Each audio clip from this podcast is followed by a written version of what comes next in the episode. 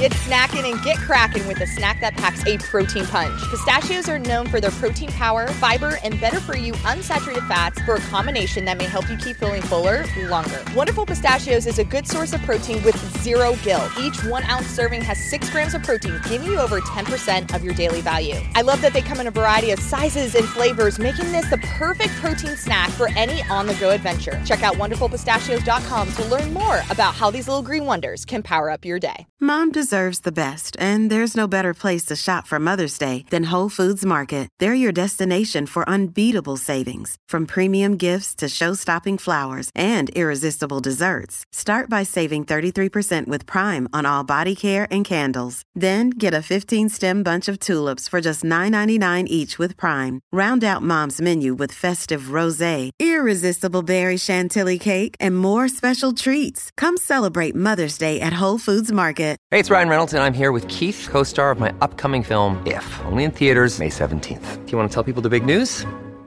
All right, I'll do it. Sign up now and you'll get unlimited for $15 a month in six months of Paramount Plus Essential Plan on us. Mintmobile.com slash switch. Upfront payment of $45 equivalent to $15 per month. Unlimited over 40 gigabytes per month. Face lower speeds. Videos at 480p. Active Mint customers by 531.24 get six months of Paramount Plus Essential Plan. Auto renews after six months. Offer ends May 31st, 2024. Separate Paramount Plus registration required. Terms and conditions apply if rated PG.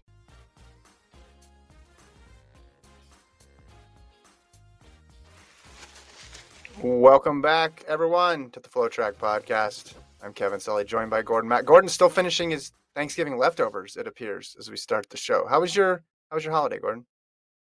It was good. It's an orange, a little mini clementine orange, which are the best kind. You know those tiny clementines. Gives you a little bit of sugar boost in the morning. Right on. Oh, my Thanksgiving though. Thanksgiving was great. I spent it uh, with a bunch of strangers that I did not know, but it was great. I think that's the best way to do Thanksgiving. You do it with people you don't know, not people you know. That's that's so last year and years before. So I Wait a had a. Thanksgiving with a bunch of people I didn't know, and it was fun. It was good. You didn't know anybody?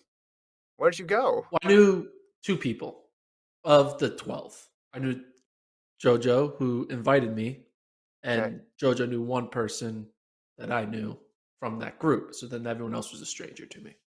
Gotcha, gotcha. How many times did you get recognized? Not, not I didn't get recognized at all. No one was- said, "Hey, are you the guy from the NCAA cross country show?" Nobody said that to you. No, unfortunately not. I haven't Okay. gone. I haven't been syndicated yet. So uh, I was just a regular guy eating turkey. That's what I was.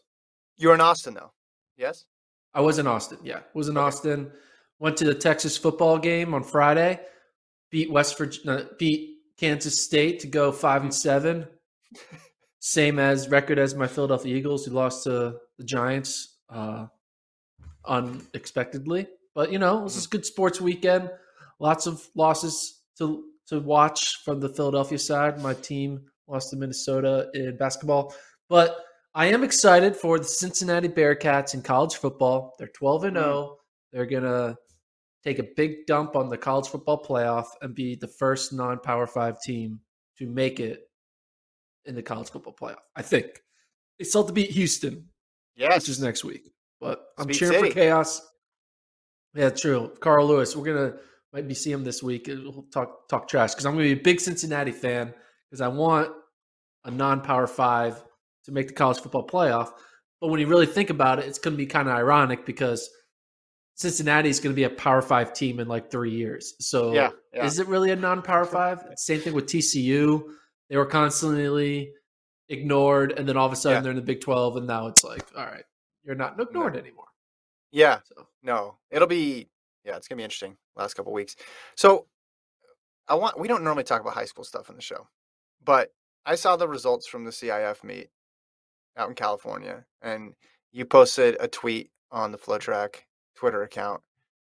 So we got to talk about the Newbury Tar- Park boys. We have to talk about the Newbury Park boys. There's no other way to start the show. Yeah, I know it was a, it a slow week in the World Track and Field because it was Thanksgiving, and yeah, the the Manchester Run, which is a pro road race that always attracts big names, and there's some other sprint news that we want to talk about. But we got to start here with this Newbury Park boys story because what they did at the California State Championships was ridiculous. They scored 16 points. 16 points. Their men's team goes one, two, three, four, seven at the California State meet. Their fifth guy, their sixth guy, excuse me, was ninth. Ninth. This is California. This is the biggest division, and they scored 16 points. Now you might be saying, okay, Kevin, Gordon, maybe they took advantage of a light year. Maybe competition was just down this year and Newbury Park was able to take advantage. That is entirely incorrect because the times that they ran at that state course are the number two, three, five, and 11 all time.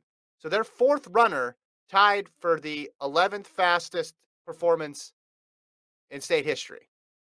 Their best runner, Colin Sahlman, was two seconds back of German Fernandez. It's two, 2007 time. Legendary performance for German Fernandez. Their top two runners, Sahlman and Leo Young, were ahead of a guy by the name of Nico Young, who ran 14.29 in the course in 2019. And then Lex Young, if you're getting confused on Youngs, that's okay. Maybe you're new to high school cross country. Lex Young was one second behind Nico. So three of the top five performances in California history on one team. Any way you slice this, this is just preposterous to wrap your head around the level of dominance from Newbury Park. Uh, yeah, it's incredible. It the fact that it's all happening in the same year is incredible. The fact that it's basically just two families, it's two pairs of brothers, Colin and Aaron Sahlman, and then the Lex and Leo Young twins.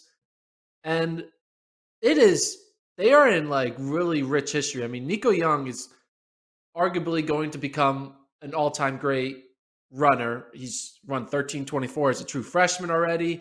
He's already back-to-back All-American and cross. He didn't run as well this past year, but that's because the expectations on him already are like through the roof after finishing top five in March. But Nico Young is still fine. He's still like 20 years old or whatever. He's gonna mm-hmm. have a long career. And German Fernandez is he's like legend. He is like yeah, the yeah. epitome of legendary high school running, legendary type of young career. Now, obviously, he mm-hmm. didn't turn into a Galen Rupp and have a, a long pro career, but he did have a very good Oklahoma State career. And these three guys were all within less like six seconds from his all time mark. And it is incredible to see what's happening. I put up a, like you said, I put up a stat they're ranked two, three, five, and 11. And German, German Fernandez, number one, 1424. Colin Sahlman, 1426, so two seconds back. Leo Young, 1428, four seconds back. Then Nico Young in 2019. Then Lex Young this year, 1430. And there are some other names in this list, like Ammar Moussa. He finished top 5 mm-hmm. in cross, was part of the Colorado cross country run that they had there. You have Lane Worley, who he he was like he was consistent All American. He made nationals outdoors twice. He was All American in cross country twice. You have mm-hmm. Eduardo Herrera on this list, who you know he's run 13 20s. He's been an All American for Colorado. He's been a, a a very strong runner. He's in his final year at Colorado. But for four guys to be in this conversation, all in the same team in the same year, we this is not normal. And you have more understanding of the history of California cross country than I do because you're from California. And mm-hmm. so someone from like New Jersey is probably like, okay, cool. California, you ran for, we don't, how hard is that course? What does this time really mean? Blah, blah, blah. Like, okay, I never heard of Brian Daneworth of Algoria from 1989. So should I be that impressed? Agoura. Oh, apologies for the California natives out there. Uh, but when you look at it, the fact yeah. that if you just even ignore their fourth guy, who's 11th all time, the top three guys, Lex, Leo, and Colin, they're all within seconds of German and Nico, right? Yeah, yeah. German Fernandez went on to run an incredible fast two mile time. Same with Nico Young. He ran 756 in the 3K. So these three guys are on pace to have incredible outdoor track seasons. which I don't think we've ever seen three guys on the same team have incredible outdoor track seasons, like all time top 10 type caliber. Because that's where German and Nico were. Nico had to do it in a crazy COVID time, but I don't know, man. It, it's going to be an incredible 2022 for those three guys, and maybe even Aaron Sahlman.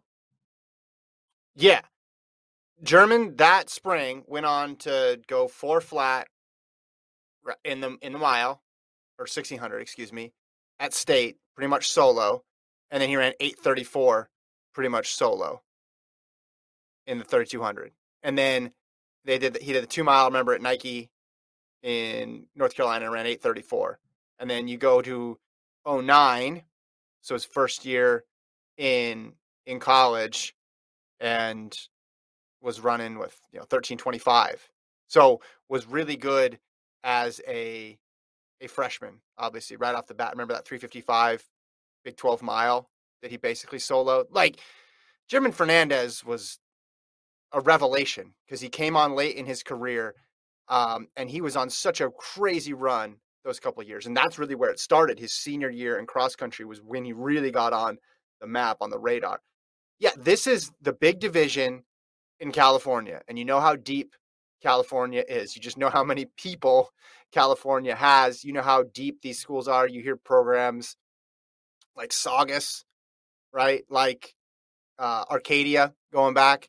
I mean, this is this is crazy, and the fact that you have those historical markers there just tells you how how good it is. You don't see in a small state in a small division seeing somebody do one, two, three, four is rare. Right? Like if someone did this in the lowest d- division at at a local meet, you'd be like, holy holy cow, that's that that's a, a level of dominance. Even in a you know, even in those lower levels, like at state, usually there's some someone to break up that spot. And then you go back to, you know, your your fifth guy is seventh. So only two non Newbury Park guys are are better than your fifth guy. That's crazy. And you're talking about these guys, Zach Ayers and Chris Cadillo of Davis and Clovis, two big time programs as well, too. Those guys are going to go on to be superstars as well, too. I want to give a shout out though before we go any further, because we're all going to focus on that first four. I want to give a shout out to five, six, and seven, because if five, six, and seven went to pretty much any other high school in the country, they'd be the biggest deal. There'd be pep rallies about them. The school records would be just their name copied and pasted all over. But because they're on this team, they're not going to get talked about. So shout out uh, Daniel Appleford, the number five guy who finished seventh. Then you go down a whole two spots to find Hector Martinez, the sixth guy who got ninth. Didn't even count in the scoring. Hector Martinez, great job by you. And then in 26th, 26th in state, Division One in California is pretty damn good, and that was our seventh guy, Dev Doshi, sophomore from Newbury Park. So, how do maybe I should have done research, but how did this come about? Because it seems kind of crazy for these four athletes, and you can say five or six athletes because Ash Brenner, who went on to Colorado, Nico Young, who went to NAU, were both very good two years ago in 2019. Um, how did one school get all these athletes so quick in such a short period of time? Do you know? That's a good. Yeah, no, I'm not. I don't know in terms of the. I mean, I'm guessing that someone probably Nico knows in the comments. Well, I'm guessing you have the Nico Young factor, which helps, and the Nico Young family. And if you're if you're moving with if you have twins, and you get one, you have them both you're multiplying your your your chances of of winning. I mean, listen, there's ob it's it's high school, right? And people um want to run in successful programs. We saw like with Loudoun Valley a few years ago. Remember? And and people were flocking to Loudoun Valley and moving into the into the district to to run so they were zoned in for for Loudoun Valley. Um but still you got to get them there and then you have to have them run the race and you have to have them perform at this level and then you're comparing them uh, we're not even comparing them to their like their contemporaries like they could have run against the all-star team gordon of like Newbury Park versus California history, and Newbury Park would have scored two, three, five, and eleven, right? Like now they would have they would have had a little bit of a gap to their to their fifth runner because I don't know how far back they would have gone, but yeah, this is just you know forget all the uh, how they got there. This collection of talent at any one time, and you can't say it's the shoes. This is cross country too. That's the other part. People want to jump to, oh, the, the times, the, the records mean nothing anymore. It's shoes. This is cross country. So we know that Colin Sahlman is going to NAU, which is kind of incredible. The team's coming off of winning five in six years. Colin Sahlman looks like someone who could potentially be an immediate scorer for NAU. I mean, if Nico Young was immediately top five, Colin Sahlman like is running better mm. than what Nico Young did. Now, obviously, it doesn't always go to yeah. form of just because you run faster than someone in high school doesn't mean you're better than them in college or whatever. But if Nico Young and German Fernandez are like the baseline, those two guys were incredible their first year in college. And they have th- three guys here who are running like those two. Um, and one of them is a senior, so we're going to see him next year at NAU. Do you think Colin Sahlman is going to become a immediate like expectation of top 20 individual the way yeah. a Grant Fisher was, the way Nico Young was, the way any of the top the number one recruits were in previous years? Yeah, I don't I don't see why not. I mean, there's no guarantee that it's going to happen, but I mean, the time speaks for itself. Now they might redshirt him, maybe. Maybe they'll strategize out the next couple years and figure out the best way to utilize it. And Nico's freshman year was weird because of the pandemic. It gave him more time yeah. to prep. Like, what's the alternate reality where Nico had to run that fall? Would he have run that fall? I'm not sure. Um, I mean, this is the greatest, greatest high school team ever. You're training. They the co- coach says they've tr- only run 60 miles a week, so you think that there's room to improve. I read the story about how they train it. Uh, they've gone. They went to altitude and trained at, at Big Bear. But the fact that he's working out with guys this good, I think would help his adjustment to running in college. That would be my assumption. Yeah, that's true.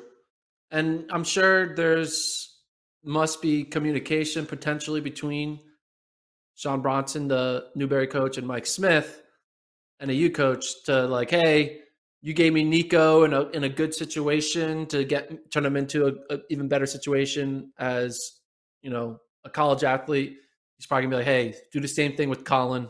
I want like, mm-hmm. I want the transition to be perfect.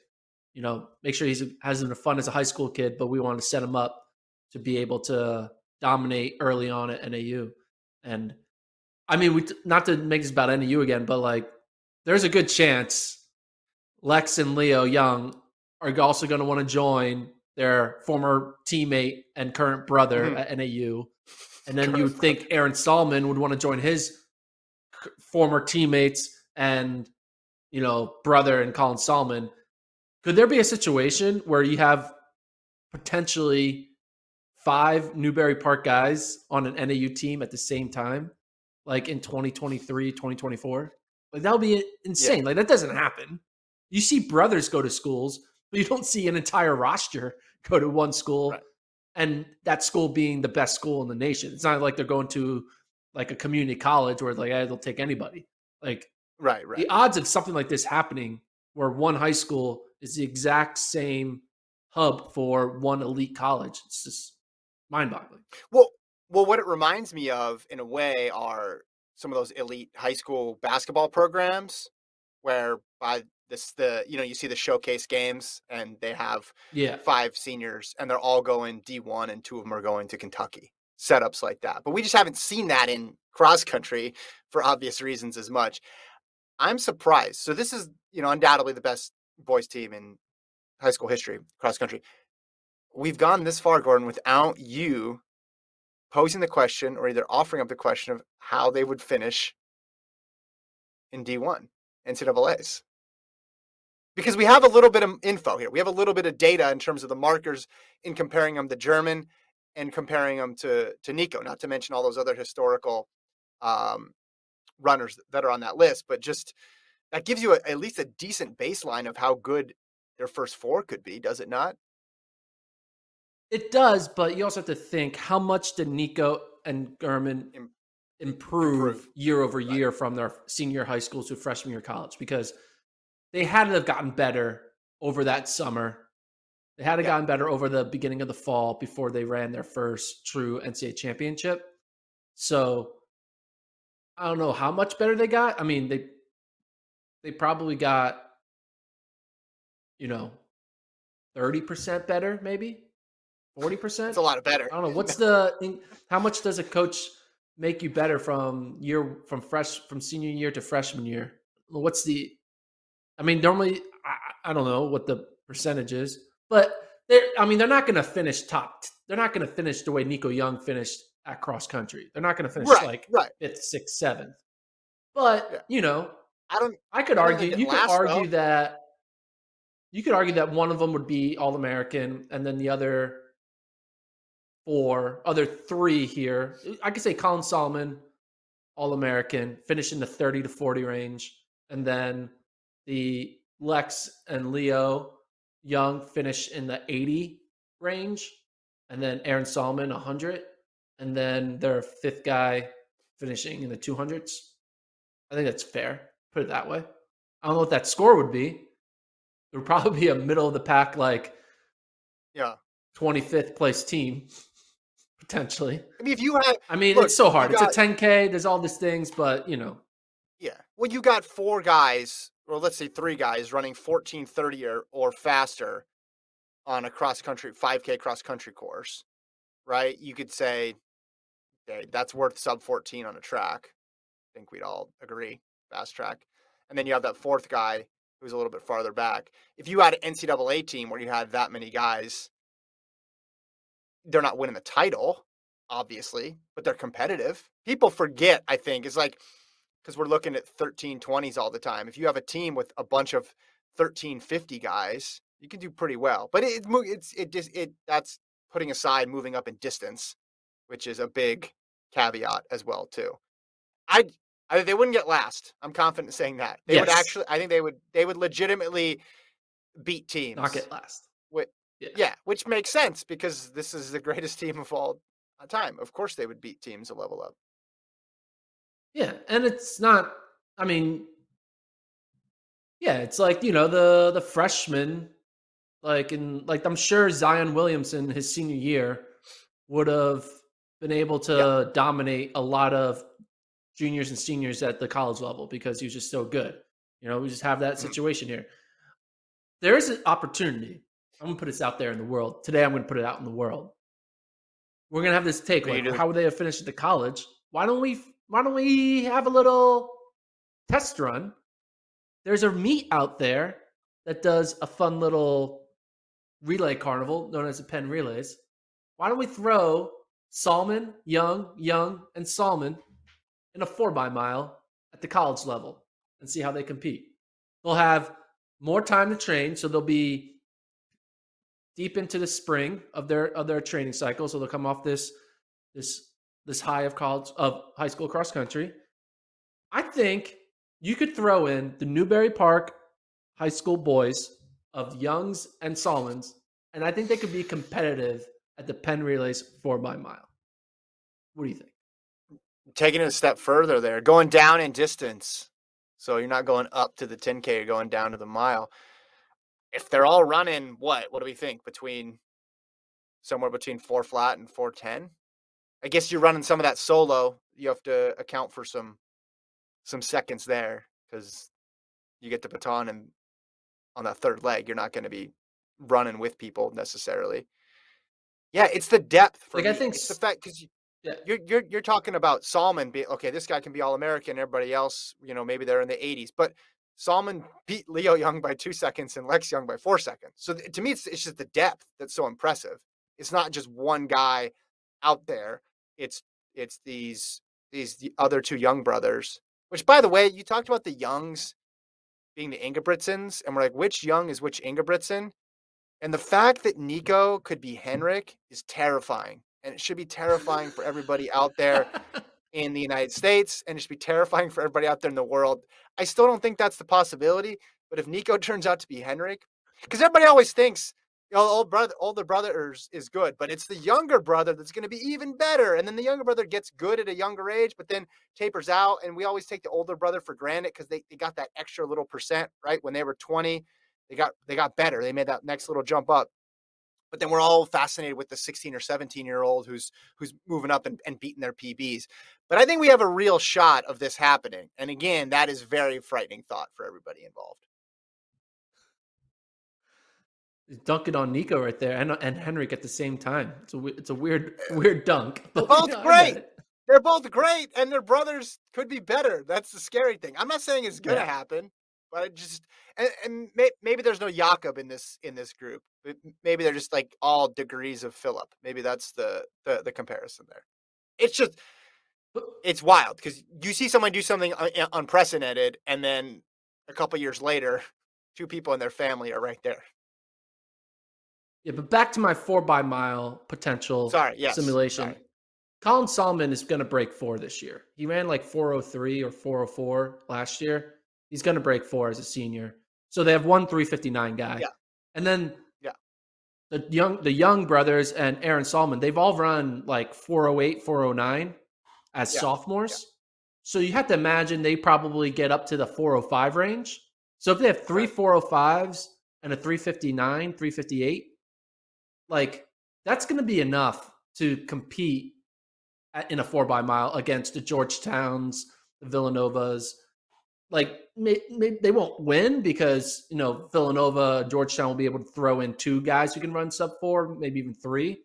But they're yeah. gonna finish in the top eight. They're gonna finish maybe in the top five, which would be incredible to see an all high school team go to Penn relays from across the country and, and and compete head to head with the best of the college teams. I think it'll be incredible. I know they do a four by sixteen hundred sometimes over on the West Coast, but come over to East Coast, run a four by mile. I think that people would want to see that happen. To see, we're we're never going to see a team like this again. I mean, Newbury Park will still be good next year because they only lose one of these guys, but uh, it's kind of crazy that three of them are juniors and not they're not all seniors. If, uh, but if four other now that we have four, four other Four is a perfect number for a relay. Let's throw them in a relay. Have the brothers hand off to each other. That's what I want to see. You didn't know that. You didn't know the Kipchoge twins are going there next year. You didn't hear about that? no, that. I did yet? not hear that. Uh, the high school record four by mile boys is sixteen forty seven by American Fork from 2017. Sounds like you think they have a shot at that. Oh, they can. They'll shatter that. I I think they could run on a good day sub 1620 like maybe even faster four by miles are always slower than you think they're going to be because you add up the times ahead of time and it never works so i leave a little bit of a buffer but if all of them went sub 410 last year it's just funny to say they all went sub 410 and then they came back for another year or another two years i think 1620 could be possible. I would, you know, it's definitely 1630. The record's Don't. gone if they go for it. And I, I think at this point, you're just trying to go down in history. They've won NXNs. They've put together the greatest performances that high school cross country has ever seen as a team, time and time and time again. What's next on the to-do list? I think this would be something that would be would be fun. And you're right, getting in there with the colleges would help pull them along. They should be able to because we always see these high school runners run Millrose or they run pre to take a shot. A relay yeah. team should have a shot as well too. You see college runners go up and, and challenge pro runners all the time. That's a common thing in in track and field. This should be it as well. And it's it's not like they're going to be last. They're they're competitive. Yeah, and it's also legit competitive. Yeah what's unique about this year is like when Nico Young was the star, it was all about Nico, right? And yeah, seeing, yeah. throwing him in Millrose and seeing Nico do Nico things. But this is like the first time like people want to see these four guys do something. They don't. They're not. Just, they don't want to see Colin just run fast or Leo or Lex just run fast or like a duo run fast. They want to see the four. Like after this race, it was about could they have the lowest team score? Could they have the lowest total team time. It wasn't about can Colin Sahlman break German Fernandez's record. It was about can the team break the college the the, the high school state record. And yeah. I think this is a perfect opportunity for them to challenge the team in a cool relay situation because let's be honest, them running a any high school relay would be a snooze fest. It's like just watching them run by itself. Put them. Yeah. It's more fun to watch Nico in the Millrose 3K or wherever he ran in the was it a Millrose 3K? Yeah. Mm-hmm. Than it would be to watch Nico run a solo run, right? So I want to see these four Newbury Park guys in a college four by mile as opposed to just a solo four by mile. Yeah, especially when it comes to team, because then you're out there for 16 laps watching them yeah. just bury everybody. It'd be more fun. Again, just historic performance for for Newbury Park. Had to talk about it. Had to open the show with it. But now I want to switch gears, Gordon, and talk about capture the flag because we got an old fashioned challenge going on in the sprint world. Uh, Marcell Jacobs, this is a great story.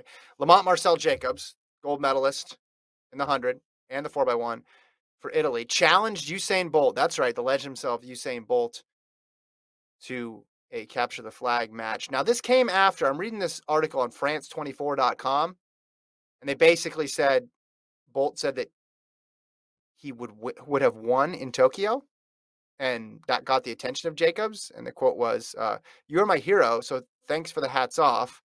But you also said you'd sure you'd win, so I'm up for the challenge. So then I'm thinking, okay, cool. He's about to challenge him to 100. But then the next sentence starts in a very unpredictable way. How about starting with a charity capture the flag? You bring your team and I'll bring mine. So that's where we're at.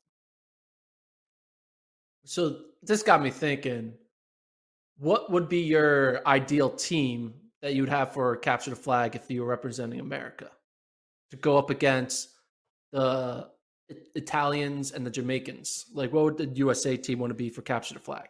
Because well, it's not just the four fastest guys. About? You got to have what there's got to be agility involved. You know, there's got to be yeah. some smarts. There got to be some shit talking involved. There's it's more than yeah. just pure speed. How big of a field are we talking about? Like football field, and then the halfway mark is is so it's like 50 50 50 yards on each side is that what we're doing no so we're talking it's it's old school capture the flag style so it's in a neighborhood it's in a cul-de-sac oh so there's houses to kind of, there's Okay. Trees, bushes to get around. There's objects to choose which way to go, way to hide. So we're talking about the size of a football field, but it's in a neighborhood. So there's streets, okay. lamp, lampposts, cars to hide around. So okay, so I'm thinking for my men's team, I'm thinking somebody who has a variety of different skills, is very adaptable, but always comes out on top. So my first two picks, I'm going one current athlete and then one former athlete because we're talking Bolt here, so he's he's on the board too. But I'm going Grant Holloway and I'm going Ashton Eaton, my top two picks. That's good. I like that. Holloway's good because there might be a shrub you need to hurdle over while jump in over, route yeah. to kind of being chased to jump over. You know, he'll be able to be more direct with his um his runs because he won't have to worry about the, the boulders in his That's way. And Eaton's football good. Football background I too. Like Eaton. Yeah, football background. Eaton's yeah, Eaton's like an engineer or something now. He just wants to go to space, so he's going to come up with some crazy plan, and he has the physical tools to to make it work. I'm sure he's still in really good shape. He can jump people, jump over people, go around people, duck under people. I I, I feel like he'd be solid in a cul-de-sac. So I also think you might need an endurance athlete because mm-hmm. part of the strategy could be to tire them out by running in circles yep. until the person is bored of protecting the flag and then they get tired and then you, that's when you you you pounce so mm. I would think Hassan at another event, her fourth event. Sifan Hassan would be good. No, I was thinking I would do an all male team first and then all female team. So okay. all male. Te- I think I would do Erik Sowinski. I think Erik Sowinski won because he's willing to do anything. You'll be like, yes, I just finished three eight hundreds. I'm ready to do this. He did the four by one flag challenge. I've done the four by one. I'm willing to do this capture the flag versus Usain Bolt. I think Erik Sowinski, and he has the endurance because he's the 800 meter guy, but he also has some speed. So I would Yeah. go with Erik Sowinski as the third guy, and then the fourth guy. You need someone who who can kind of who can like kind of jump. I feel. I think jumping might be important, right? Well, Because you gotta, got like- Eaton and Holloway though. I think you need a true. burner. Okay. You need somebody who attracts attention, who could just goes on the outside and then brings a bunch of people over, and then Sowinski, Holloway, or Eaton like can go in and, and, and get it. Like I think you just go pure top end at this point, and then you get a you So get you a do a, Lyles. a Coleman or Bromell or a Lyles. Yeah, yeah. Well, yeah. It, I mean, if you're talking sixty too, right? You're talking shorter, You probably do shorter stuff. Maybe a Yeah, Baker. you probably do a Lyles because Lyles would like do a dance and get this. He'll be more distracting, and a Coleman won't be distracting. He'll just be like he's a he's a man on a mission. Bromell a Yeah. little more distracting, but I think Lyles would be the most distracting with his hijinks. Flying star so yeah, too. I think for Lyles. What'd you say? flying start for Lyles would help him too. Like he's not going out from blocks, right? He's because you know capture flag. You're sort of playing that little dance game, right? You're trying to trick people. Hey, am I going over to going back? You got two or three people over here drawing a bit of attention. Lyles gets a, a 15 yard run up into enemy territory, and he's gone. and He's pulling everybody over that way. Then, meanwhile, we reroute Sowinski, who just got off a plane from Italy where he ran three 800s, goes in, gets the flag, and then we win. Yeah, so I like this. I like a Holloway, um, Sowinski, Lyles, and Eaton. I think that's a great, great four to go up against Bolt's team and um, it, it- the Italians. But they'll probably throw in their high jumper, so they'll probably put the the flag up in a tree, and he'll be able to jump up and get it. So that might Yeah. Be. But Before we go to the can jump, women's- so that's good. Yeah. Before we go to the women's team, let, us make a pause, take a pause here for a second. I, I feel like you didn't make enough fun of the fact that I'd read this sentence, which was, and I and I quote, "How about starting with a charity capture the flag? You bring your team, and I'll bring mine." Do you feel like the fastest man in the world right now should have been a little bit more? I don't know, not not confrontational, but should should he have pushed back a little little harder and not immediately gone to let's play capture the flag? Let's play a kids game. Like I mean, it is it is. I don't know. What do you? It's Bolt. So he's not going to get too mad at Bolt. Did Bolt ever say this too? I don't remember Bolt saying this. I don't know. I feel like no. I would've Bolt won. knows he wouldn't have won. He's out of shape. He's like, Yeah. well, yeah. I mean, I think the argument that Bolt can always have is like, me at my best is better than anyone has ever existed. So I could always Right. say, if I was at my best, I would have won because Yeah, he. That's true because he is the best. So but he's not frozen. at his time. best is We always going to be the best. You know. we don't get the benefit of 09 Bolt. You you if you want to talk about who would have won in 2021, you got to take who you were in 2021. I just thought it was interesting that he went to charity capture the flag right away. Maybe he owns does he own like some sort of company that does charity capture the flag. And why charity capture the flag? Yeah, why not wasn't a charity capture the flag. for profit capture the flag? Why is there not more for profit capture the flag? Right? All right, women's team. I think I'm- he did the charity to kind of guilt him. That was the guilt. Yeah. Like, oh, you can't say no to charity. So that means you have to do the capture the flag. That's why he threw in the charity. there's a whole thing where people are just waiting for Bolt to say something about them because that's their big moment. That's their big opportunity. And like, how do you want to play it? Do you want to push back real hard and challenge him to a race and get Dan Patrick involved, like what happened with Tyreek Hill? Do you want to spin it to a charity thing? But you only have really one shot at this because I think after the first time, Bolt is just going to get bored with you and he's going to move on to the next person who challenges him. So Marcell Jacobs had a card to play and he used it for charity capture the flag. Listen, if it gets if it if the end result is we get a charity capture the flag game, okay, it's better than nothing. But it's also Bolt might just laugh at this. They're like, what do I want to? Why would I want to play capture the flag? This is silly. Also, I didn't know capture the flag was like an international game. I didn't know Italians knew about capture the flag. I thought it was just an American thing. Well, okay, so in the in the bottom of this article on now this is the uh, article on France 24. I don't know if it was initially from Italy, but it says capture the flag, or and I'm saying a ruba bandiera, as it's known in Italy, is a schoolyard game played by children in which two teams race to capture the other team's flag, locate at the team's base, and bring it safely back to their own base. All right, let's do the women's team. I feel pretty strongly about a couple picks. One, I'm going Shelly-Ann Fraser-Pryce. Uh, explosion, quick speed, can get it and turn and go. And also, if you know, you you there's elements where you have to free the people from the base too, right? And you be able, you got to be able to get out of there and and go. So I like her. The endurance thing got me thinking, and versatility. I think Athing Mu has to be involved in this team in some form or fashion. Yeah, Athing Mu. More than Sifan Hassan because Athing Mu has speed. Because even though endurance is important, you still need some speed because if they can get you in 20 meters, it's over. Who cares if you can keep running? So I think, yeah, yeah. Athing Mu. I mean, I'm going to say it. You know, I'm going to say it. Or you you need you need distractions. You need ways to mess with the opponent. Mm. You need Sha'Carri mm-hmm. in there. Yeah. Right. You need yeah. Sha'Carri Richardson to like Mike, come up with the game plan. Mic her up. Mic her up. Yeah, mic her up. to, to, to, talk shit to try to get that flag. So, and then, so we got Sha'Carri, Shelly-Ann, Athing Mu. Kind of, you need Do more. You, get, you, need like an agility person. Ooh, I got an idea. Yulimar Rojas. Ooh. She just jumps the whole way. it's hard to tag her when she's jumping over you. Yeah, you can do that.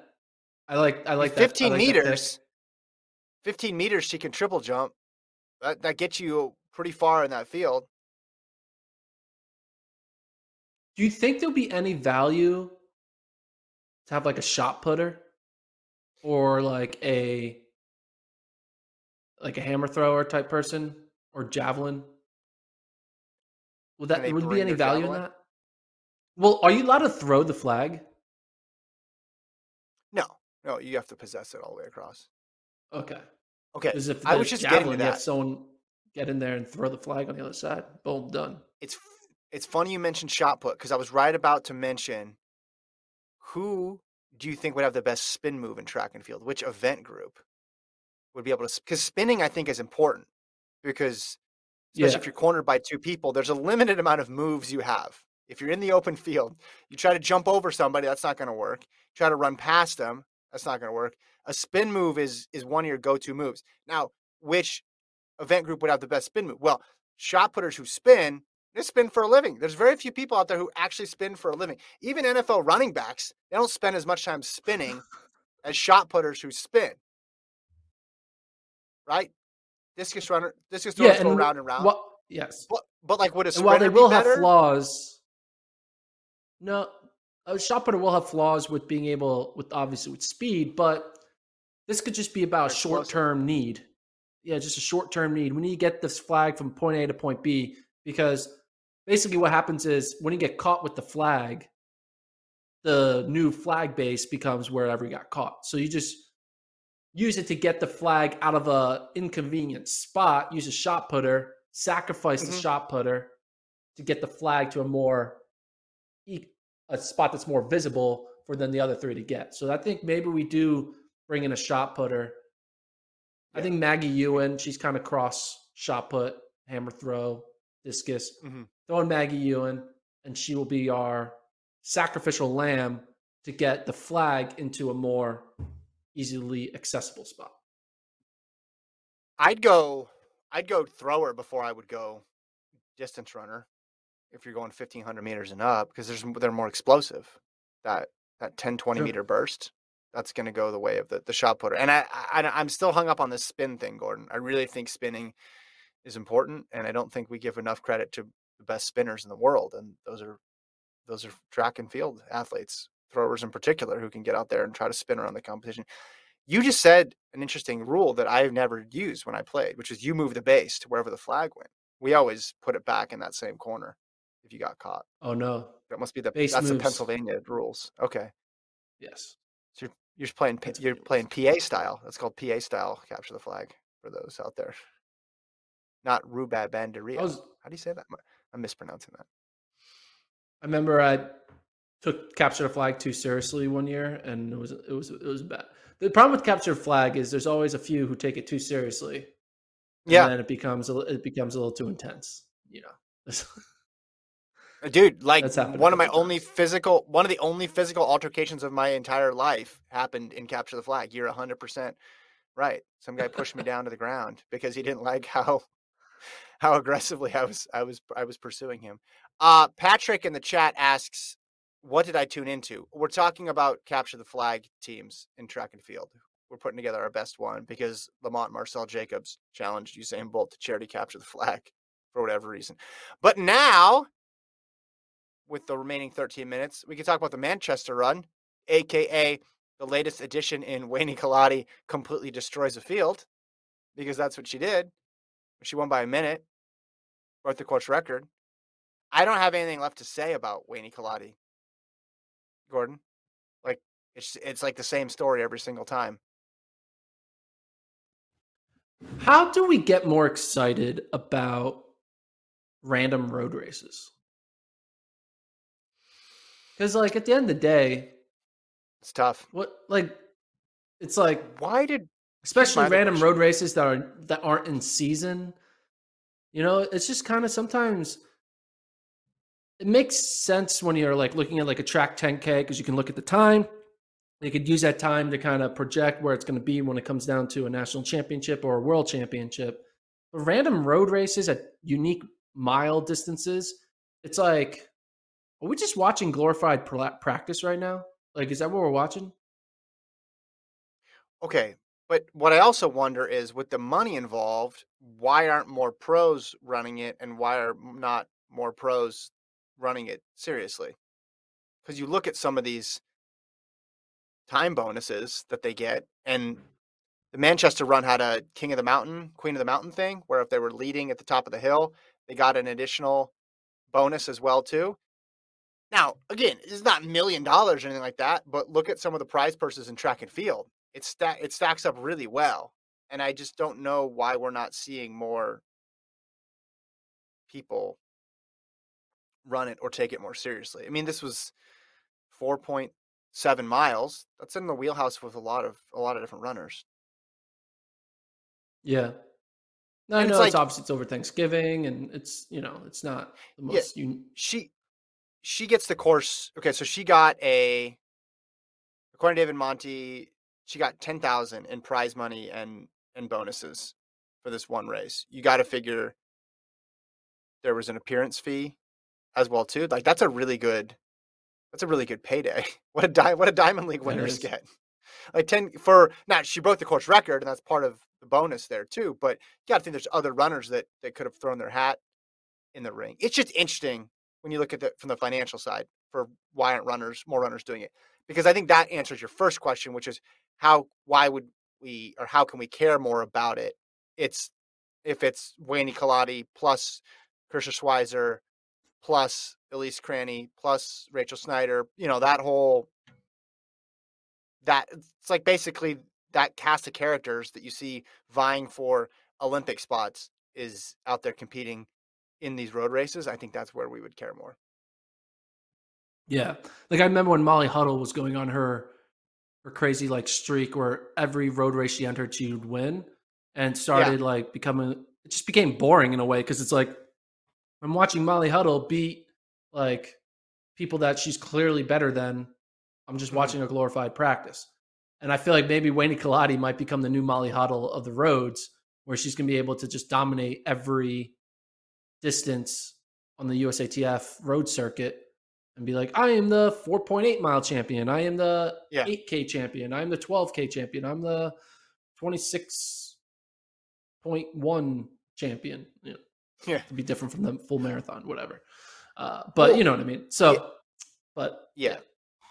It's like it's interesting because the people who run these races, you always think, okay, they're they're a tweener. They want to do stuff longer than the 10k, but they're not quite to the marathon even if the distances are shorter, even if the distances are, are five miles, but they also want to race a bunch and they're willing to travel a bunch. So they're like, what, what sort of athletes fit best in in these circumstances? We saw when was it? Two years ago when Chess was running a bunch of these. and winning a bunch of these as well too. Now he had different circumstances, right? Because he was still trying to figure out where who he was going to compete for, where he was going to compete. But it just it seems like a few people take them really seriously, and those people do really well, and then the other people drop in and drop out, and they use it as a training exercise basically. So you have a bunch of people going, "Hey, this is my Super Bowl," and then a bunch of other people using it as preseason to get ready for a track or a road race, a longer road race. Yeah. I want to see her run like I because Kalalide keeps winning by such big margins, so I want to see her in bigger and bigger events, more and more marquee races. Like I can't wait for track season to see, you know, because she's not going to just be a road person her whole life. Like she's going to run five and five and ten again, just like she did at the trials. I want to I want to see that. I'm excited. We will get to see uh, Conner Mantz run at the half marathon U.S. champs, fresh off his NCAA victory this weekend. Conner Mantz could be. I mean, we always talk about when will a college kid go right to the roads, skip the whole track thing, become a, a legit marathoner from day one. Yeah, and we look at Conner Mantz as a potential guy for that. And you know, you know, we have a bunch of college kids running at the BU uh, indoor season opener mm-hmm. this weekend, live on FloTrack to run some fast 5K qualifiers for NCAA indoors. Conner Mantz obviously not doing NCAAs, so him trying to take his NCAA cross country fitness into a half marathon, that's gonna be something interesting to, to follow. And you know, mm. everyone always talks, you know, Ryan Hall American record. I don't know if that's gonna happen, but I do think Conner, Conner Mantz being young, being strong, being fit, that's the type of person you need to go after a Ryan Hall type American record of breaking 60. Yeah, he's got the speed. He has that, and he's young enough. I also think Mantz is going to go roads. There's already obvious clues. He, he tried to run the marathon trials. We know that already, and that was when he was in college. And you know, like Jared Ward ran ran the Chicago Marathon before NCAA cross when he was at at BYU. So he is a little bit of a special case just because we've already seen his intentions and he's a little older too and got a ton of experience has always liked the longer stuff. So i don't know if he's going to set the trend. I think he's going to do it but i don't know if other people are going to follow because i think enough people be like man he's just he's just a different breed right? Like he's just a, a special athlete.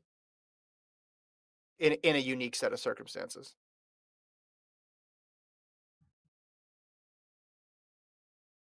All right. Well, I think that's it. Wrap it up. Like, yeah. subscribe the podcast. We'll talk about um BU season opener, maybe Wednesday or Friday. Talk about running lane cross country championships with Newbury Park. But it's going to be back on our regular scheduled podcast Monday, mm-hmm. Wednesday, Friday. Should be good. Anything else? No, that's all. Thanks everybody for tuning in. Gordon and I are going on a, a super secret special trip tomorrow, which we might have details about later on in the week. Hint. There we go. World Indoors. We're going. Just kidding. Talk to you guys Wednesday. See ya.